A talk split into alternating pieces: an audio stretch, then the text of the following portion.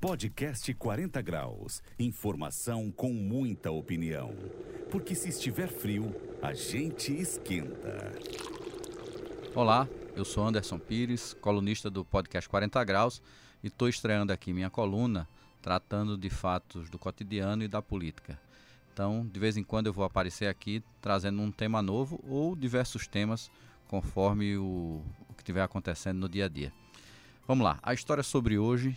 É, a história de hoje é sobre a questão relativa à Copa América e relativa à postura dos jogadores da seleção brasileira e o técnico Tite, que fizeram muito barulho. Se esperavam a posição deles contrária à participação da Copa América, inclusive com pedido de dispensa por parte dos jogadores, e não foi isso que se viu. O mais impressionante nesse, nessa questão toda é que algumas similaridades históricas precisam ser lembradas. Talvez muita gente não recorde, mas na década de setenta, na época da Copa do Mundo do México, nós tivemos no Brasil também uma interferência por parte da presidência da República e uma presidência também ocupada por militares, já que nós vivíamos um período de ditadura no Brasil. Naquela época, o técnico da seleção brasileira, João Saldanha, era comunista declarado, né, alguém que militou Nessa, dentro dessa ideologia, e se posicionava de maneira muito crítica com relação a algumas questões da ditadura e a postura dos militares. Coincidentemente, agora, em dois mil e vinte e um, às vésperas da, da Copa América, nós estamos vivendo um período de pandemia, onde toda a população mundial, e notadamente no Brasil, corre risco de contaminação e de aumento do número de mortes, algo que é do conhecimento de todos.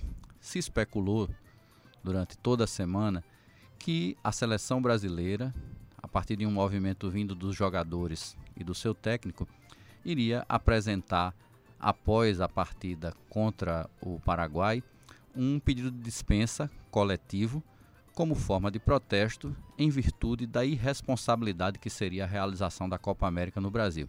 E mais, colocando assim uma postura de empatia e solidariedade com toda a crise que o Brasil vive, com as mortes que foram vivenciadas e com o sofrimento de milhares e milhares de famílias. Nós estamos falando de um país que em poucos dias deve estar chegando a quinhentos mil mortos e que tem taxas de contágio ainda elevadíssimas e uma política pública completamente dispersa, sem um grau de centralidade e equilíbrio por parte da presidência da República que aponte para uma melhoria dos fatos. O que é que fica dessa história toda? Eu tinha uma pitadazinha de desconfiança de que essa, esse pedido de dispensa coletiva não aconteceria. E por que tinha uma pitadazinha de, de desconfiança? Em virtude do histórico do que é a seleção brasileira, que em muitos momentos já se portou de maneira extremamente conservadora e pouco é, conectada com as questões nacionais e as questões ligadas à sua, à sua população, à sua sociedade, como foi na década de setenta também. E agora, eu diria que nós temos um cenário ainda pior. Pior por quê? Porque se a gente parar para pensar quem são os ícones e os ídolos da nossa seleção brasileira hoje, a gente tem um Neymar. O que é que é um Neymar, se não o produto mais, vamos dizer assim, mal acabado de todos os problemas que essa era pós-moderna que nós vivemos hoje, de apelos midiáticos, de eh, os mais tipos de, de eh, vamos dizer assim, de relação com o mercado, de maneira submissa, de maneira extremamente é, é, contraditória até as suas origens e aquilo que representa.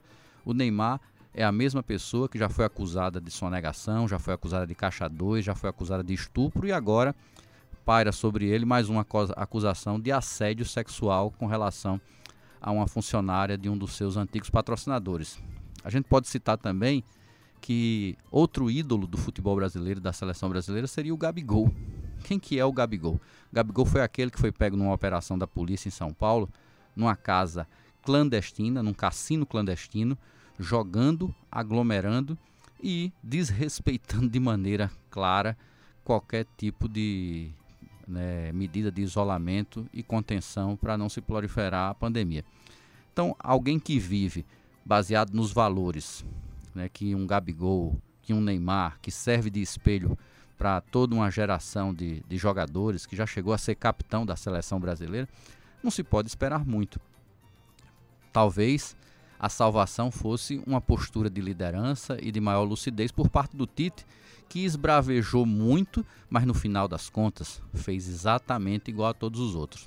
Dizer que não é alienado, que não está alheio ao que está acontecendo no país, é muito pouco. Porém, me desculpe aqui, eu sempre achei o Tite um grandíssimo de um bundão, certo? Um técnico que na sua prática é, no futebol nunca me agradou pelas características que sempre defendeu na forma do Brasil jogar e nos times que, que ele esteve à frente. Porém, nesse momento, eu acho que foi ainda pior. Foi pior por quê? Porque ficou claro que os interesses que estão por trás da Copa América, que não tem absolutamente nada a ver com o futebol, mas sim com os negócios privados do futebol, falaram mais alto e faltou a essas figuras empatia e responsabilidade social. Tentar minimizar a questão do que aconteceu na Copa América por uma simples disputa entre canais de televisão é muito pouco.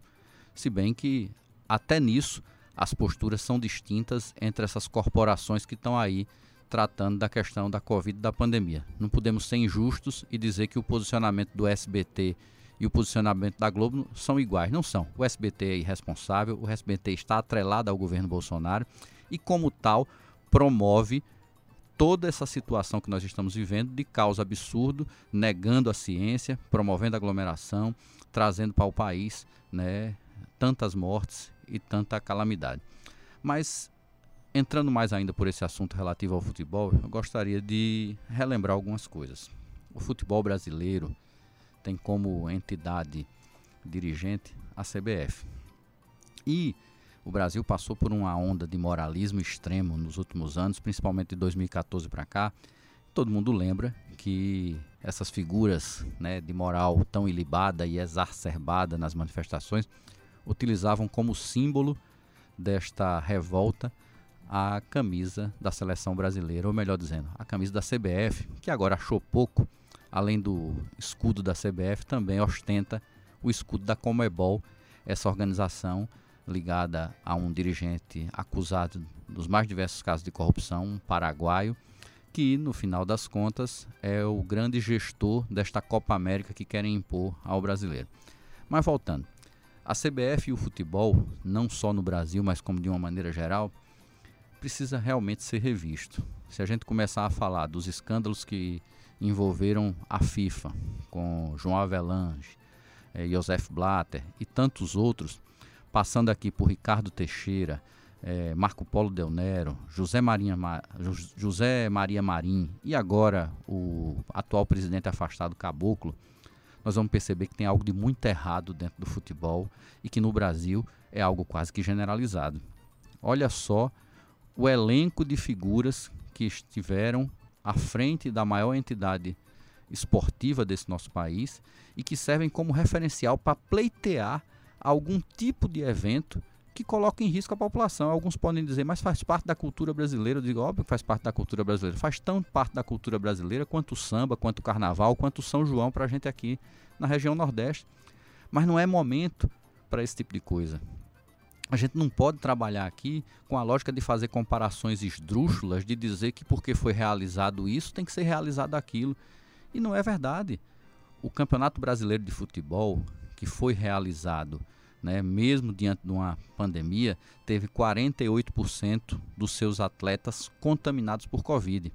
Inclusive, o ministro da Saúde foi ao, à C P I da Covid e mentiu dizendo que só tinha um caso, quando na verdade foram mais de trezentos. Então, são essas questões que não me assustam quando a gente vê uma seleção brasileira, um técnico da seleção brasileira e os dirigentes do futebol brasileiro se omitirem. Eu poderia, inclusive, fazer mais um parêntese. Todo mundo sabe que o Caboclo está sendo afastado da C B F por uma denúncia de assédio, né, sexual e moral a uma funcionária, mulher. E olha só o absurdo. A única presidente de federação de futebol no Brasil mulher é aqui da Paraíba, e alguém, por um acaso, a viu ter algum tipo de postura, né, de contestar, de bater pesado naquilo que foi revelado. o que me consta, pelo que saiu do noticiário, já que aqui na Paraíba ela resolveu se esconder e não falar com ninguém, mas para a imprensa nacional, ela de en passant falou que gostaria que fosse visto uma perícia das gravações que foram apresentadas pela mulher que foi assediada. Então é esse conjunto de pessoas que hoje dizem representar o futebol brasileiro. É esse conjunto de corruptos, de um técnico que no final das contas fala muito, mas como eu disse, eu acho um bundão, não tem personalidade, não tem ousadia nem no futebol nem na vida, tá?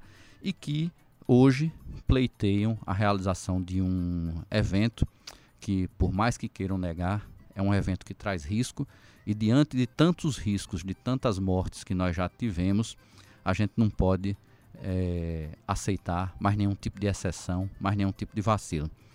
Eu diria que a seleção brasileira perdeu a oportunidade de reescrever um momento da sua história, que é o momento que eu relembrei aqui, envolvendo João Saldanha e a seleção brasileira em mil novecentos e setenta, de se opor aos militares, de se opor à truculência, de se opor a toda a arrogância que parava naquele país, e que hoje, similarmente, nós temos na figura do presidente Bolsonaro, e com o agravante da vivência de uma pandemia que coloca em risco milhões e milhões de pessoas, que já matou quase quinhentas mil pessoas nesse país. E aí eu poderia dizer que, assim como, né, Neymar, Gabigol e tantos outros poderiam ter uma postura mais decente do que Pelé teve em mil novecentos e setenta, a Tite lhe foi dada a oportunidade de, ser, de ter seus dias de João Saldanha, mas ele preferiu se portar como tantos outros técnicos, e que certamente passarão e não ficarão na história.